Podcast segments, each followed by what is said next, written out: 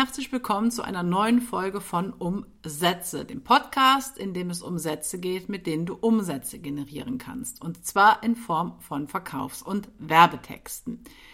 Ja, heute steht die vorletzte Folge des Verkaufspsychologie ABC im Fokus dieser Folge und wir werden uns jetzt wieder mit vier Begriffen beziehungsweise mit vier Buchstaben befassen, die in Hinsicht auf Verkaufspsychologie für deine Verkaufstexte wichtig sind. Und das sind heute die Buchstaben S, T, U und V. Und wir starten direkt mit dem Buchstaben S und der Buchstabe S widmet sich heute dem Selbstreferenzeffekt. Und der Selbstreferenzeffekt ist ein psychologisches Phänomen, nachdem Menschen stärker auf die Dinge reagieren oder sich an die Dinge erinnern, die in einem persönlichen Bezug zu ihnen selbst stehen. Und deswegen heißt dieser Effekt auch Selbstreferenzeffekt.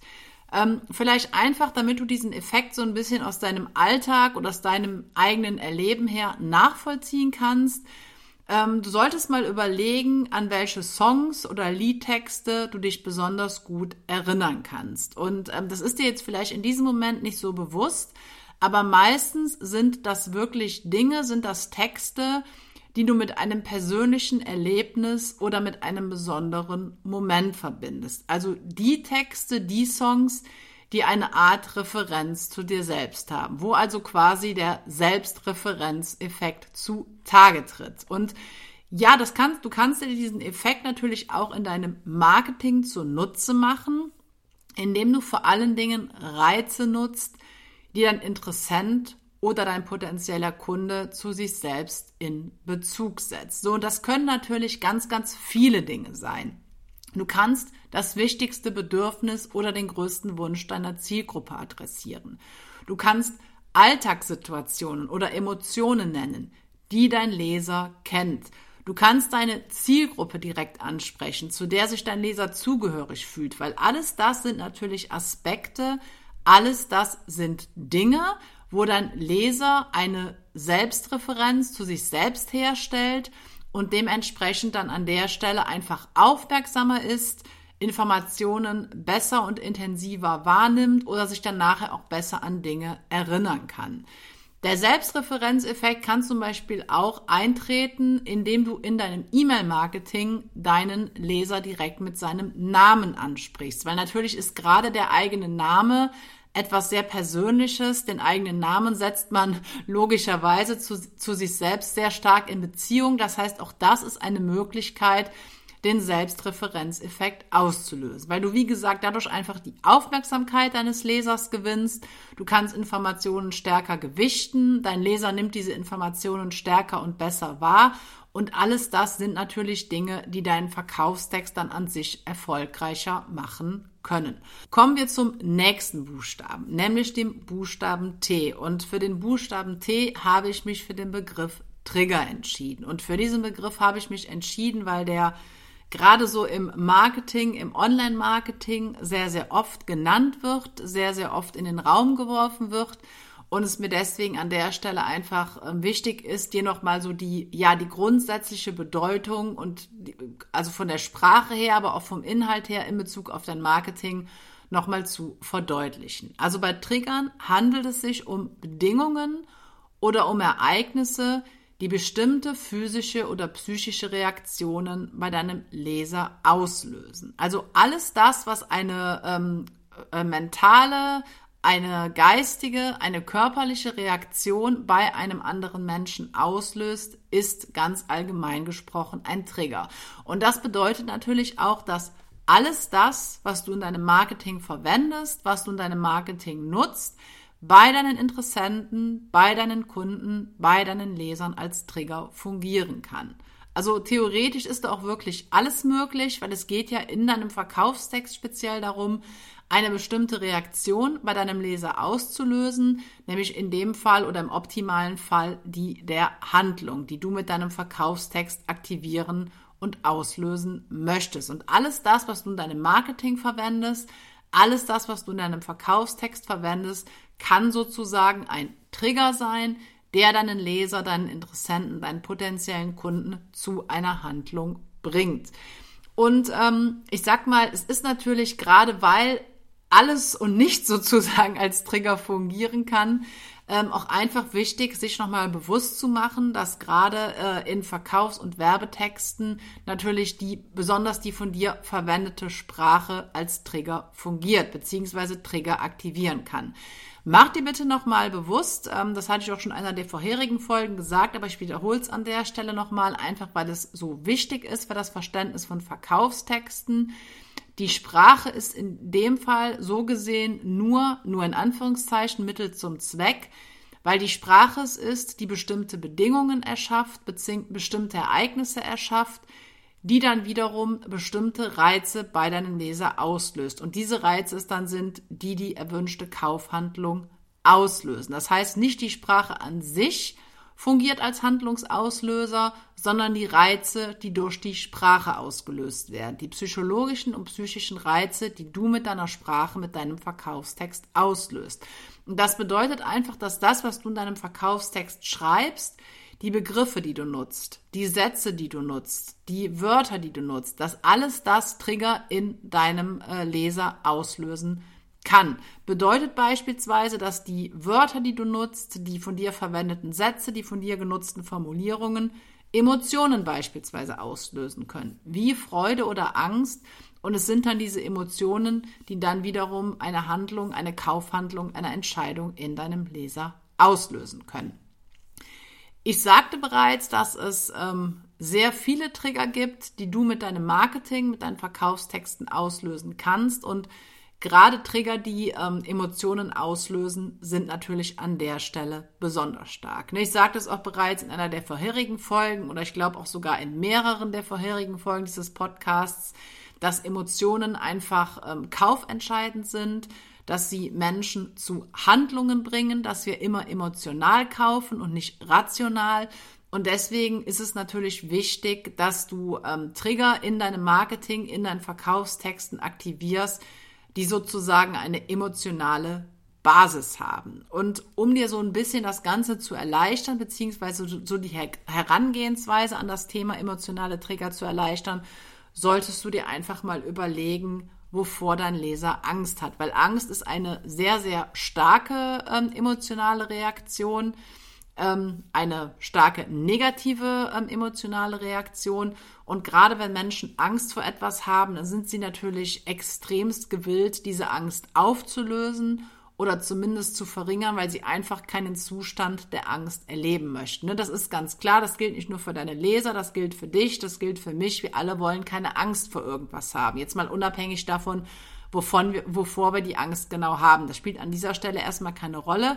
Wichtig ist aber, wenn du deinen Verkaufstext schreibst, dass du weißt, wovor dein Leser Angst hat und was dein Leser nicht mehr erleben möchte, um dann dementsprechend durch deine Sprache emotionale Trigger zu setzen, angstbasierte Trigger zu setzen, äh, wodurch dann dein Leser zum Handeln kommt. Das hört sich jetzt erstmal etwas negativ an, möglicherweise auch etwas unethisch an. Ähm, es geht natürlich jetzt nicht in deinen Verkaufstexten darum, ähm, unnötige Ängste zu erzeugen oder Ängste zu erzeugen, die dein Leser möglicherweise vor dem Lesen deines Verkaufstextes gar nicht hatte. Darum geht es an der Stelle nicht. Das wäre wirklich unethisch, das wäre unmoralisch, zumindest in meinem Verständnis. Aber gerade wenn dein Angebot eine bestehende Angst deiner Leser, deiner potenziellen Kunden auflösen kann, dann bietet es sich natürlich an, genau das auch in deinem Verkaufstext zu kommunizieren, weil du dann, und das muss man einfach dann auch mal aus der äh, Sichtweise heraus betrachten, natürlich mit deinem Angebot dazu beiträgst, dass es deinem Leser besser geht, weil wenn er eine bestimmte Angst, die du mit deinem Angebot auflösen kannst, nicht mehr empfindet, dann fühlt er sich natürlich deutlich besser als noch vor dem Erleben der Angst, beziehungsweise vor dem ähm, Überwinden der Angst. So, das heißt, du solltest dir zum einen überlegen, ähm, welche Angst dein Leser hat, die du mit deinem Angebot auflösen kannst oder zumindest verringern kannst.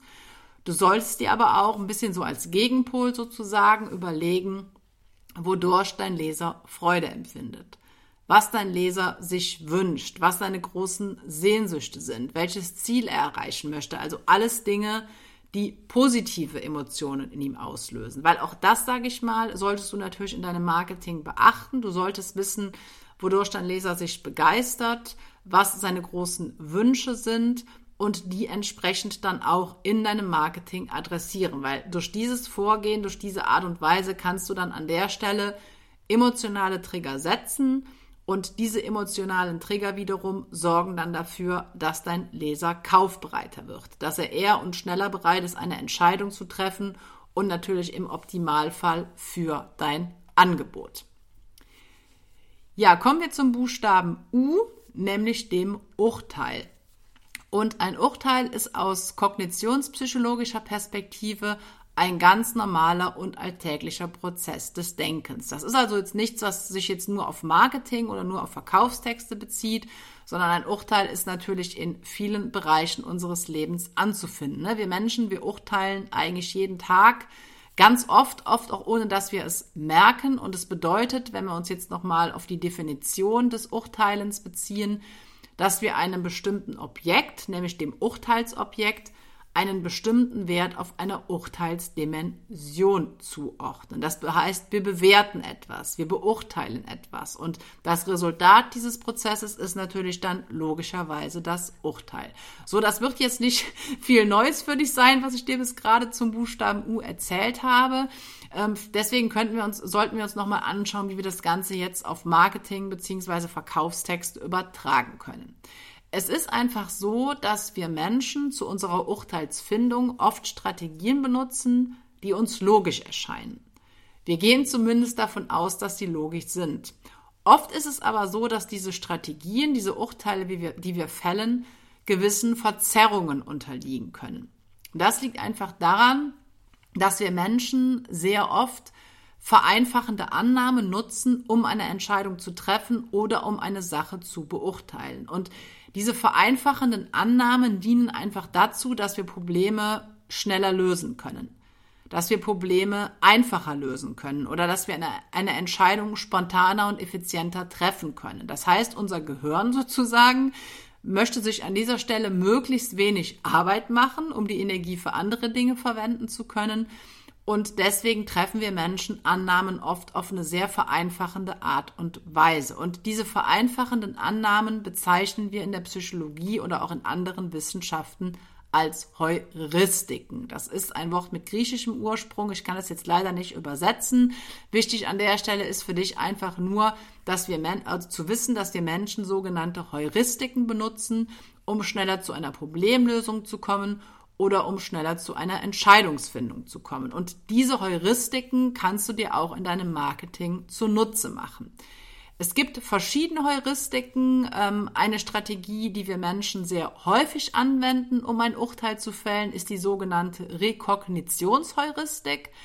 Und diese besagt, dass wir uns bevorzugt mit Informationen beschäftigen, die wir bereits kennen die uns bereits bekannt sind. Und sie besagt gleichzeitig, dass wir unbekannte Sachverhalte oft ignorieren oder mit weniger Aufmerksamkeit bedenken. Das heißt, das, was wir kennen, das, was uns bereits bekannt ist, wird von uns mit äh, mehr Aufmerksamkeit sozusagen bedacht. Und deswegen funktionieren, um jetzt den Bezug wieder zum Marketing herzustellen, zum Beispiel auch sogenannte Retargeting oder Remarketing-Maßnahmen so gut.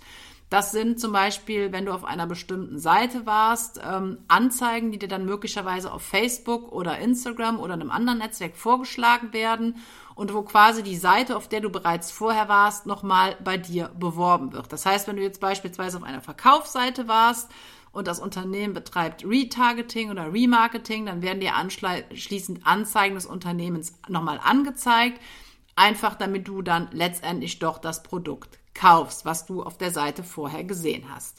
So und des, unter anderem deswegen funktionieren diese sogenannten Retargeting oder Remarketing Maßnahmen so gut, weil an der Stelle unter anderem die sogenannte Rekognitionsheuristik ins Spiel kommt.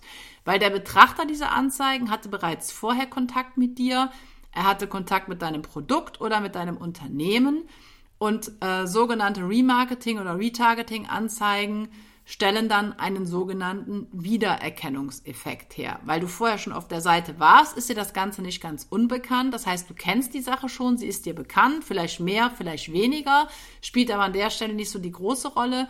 Aber aufgrund der Rekognitionsheuristik beschäftigen, beschäftigen wir uns halt dann mit Dingen, die wir bereits kennen. Und das ist halt der Grund, warum Retargeting unter anderem so gut funktioniert. Das heißt, auch da solltest du für dich mal überlegen, sofern du es nicht schon tust, ähm, die Besucher deiner Webseiten, die noch nicht gekauft haben, an der Stelle beispielsweise über Facebook oder Instagram mit sogenannten Retargeting oder Remarketing-Maßnahmen dann an der Stelle noch weiter zu bewerben weil das natürlich dann auch seine Verkaufsraten in der Folge nochmal deutlich erhöhen kann. Und man darf wirklich den Effekt von Retargeting und Remarketing nicht unterschätzen. Ne? Und schuld sind unter anderem daran die sogenannten Heuristiken. Ja, kommen wir jetzt zum letzten Buchstaben dieser Folge, nämlich dem Buchstaben V. Und da beschäftigen wir uns mit der Valenz. Und der Begriff wird dir vielleicht nicht direkt was sagen, der ist aber extrem wichtig. Und deswegen war es mir auch wichtig, den unbedingt in diesem Verkaufspsychologie ABC zu adressieren, weil bei der Valenz handelt es sich um die subjektive Bedeutung, die eine Person einem bestimmten Sachverhalt zuschreibt. Und man kann das Ganze auch etwas vereinfachen. Die Valenz sagt etwas darüber aus, ob jemand eine Sache mag oder nicht mag, ob er eine Sache als positiv oder als negativ bewertet oder halt als angenehm oder unangenehm. Das heißt, alles das, was wir auf dieser Welt sehen, was, was wir, wem, wem wir begegnen, welche Inhalte wir sehen, welche Inhalte wir wahrnehmen, alles das wird von uns bewertet. Und das kann auch eine neutrale Bewertung sein, dass wir vielleicht das Ganze als weder als positiv noch als negativ beurteilen. Aber generell ist es einfach so, dass wir alles in unserem Leben, was uns begegnen, begegnet, bewerten. Und das ist natürlich auch im Marketing so, das ist in Verkaufstexten so. Und ich möchte dir jetzt einfach mal ein Beispiel dafür geben, wie unterschiedlich die Valenz äh, abhängig von der Person ausfallen kann. Ähm, wenn du beispielsweise Hundebesitzer bist, dann hätte ein Hundeerziehungstraining in der Regel eine positive Valenz für dich. Vor allen Dingen, wenn dein Hund vielleicht nicht so gehorcht, wie du das gerne hättest, würde wahrscheinlich die Hundeerziehung dann äh, für einen positiven Effekt sorgen. Das heißt, für dich hätte dann ein Hundeerziehungstraining ganz allgemein gesprochen erstmal eine positive Valenz. So für jemanden, der jetzt gar keinen Hund hat, hätte das Hundetraining äh, wahrscheinlich gar keine Valenz beziehungsweise eine neutrale Valenz. Und für jemanden, der jetzt überhaupt keine Tiere mag, gibt es ja leider auch solche Leute, ähm, hätte das Ganze wahrscheinlich dann eher eine negative Valenz. Bedeutet für dich, du musst dir bewusst machen, was für deine Zielgruppe eine hohe positive Valenz hat, um das dann auch entsprechend in deinem Marketing zu adressieren. Weil du solltest natürlich immer die Sachverhalte kommunizieren, die für deinen Interessenten, für deinen potenziellen Kunden, für deinen Leser eine hohe positive Valenz haben. Du kannst beispielsweise kommunizieren, das wäre jetzt so der klassische Einsatz der Valenz, welches Ziel deine Kunden mit deinem Angebot erreichen können. Ein ganz wichtiger Punkt, ähm, das sage ich mal, ist auch immer ähm, relevant, wenn du die Vorteile deines Angebotes in den Fokus rückst, in deinem Verkaufstext erläuterst. Es geht immer darum, dass du Dinge kommunizieren solltest, dass du Dinge aufgreifen solltest, die für deine Zielgruppe, für deinen potenziellen Kunden eine positive Valenz haben. Mit anderen Worten, die er positiv bewertet. Umgekehrt kannst du dir aber auch die negative Valenz zunutze machen, weil negative Valenz oder eine negative Valenz haben natürlich Probleme für deinen Leser, Herausforderungen, Dinge, die er nicht mehr erleben möchte. Und auch das, sage ich mal, kannst du dir zunutze machen, indem du deinem Verkaufstext kommunizierst, welches Problem mit einer negativen Valenz deine Zielgruppe, dein Leser damit lösen kann. Und Voraussetzung für diese ganzen Ansätze in deinem Marketing ist natürlich wieder eine genaue Kenntnis deiner Zielgruppe. Ich weiß, auch da erzähle ich dir jetzt an der Stelle nichts Neues mehr, aber du siehst einfach anhand dieser Ausführungen, wie wichtig es wirklich ist, dass du deine Zielgruppe kennst, weil du kannst natürlich immer nur die Dinge kommunizieren, die du über deine Zielgruppe weißt. Und gerade beim Thema Valenz musst du einfach wissen, was deine Zielgruppe als positiv bzw. als angenehm bewertet oder aber umgekehrt, was die als negativ bzw. unangenehm bewertet. Weil dann kannst du die Dinge in deinem Verkaufstext hervorheben,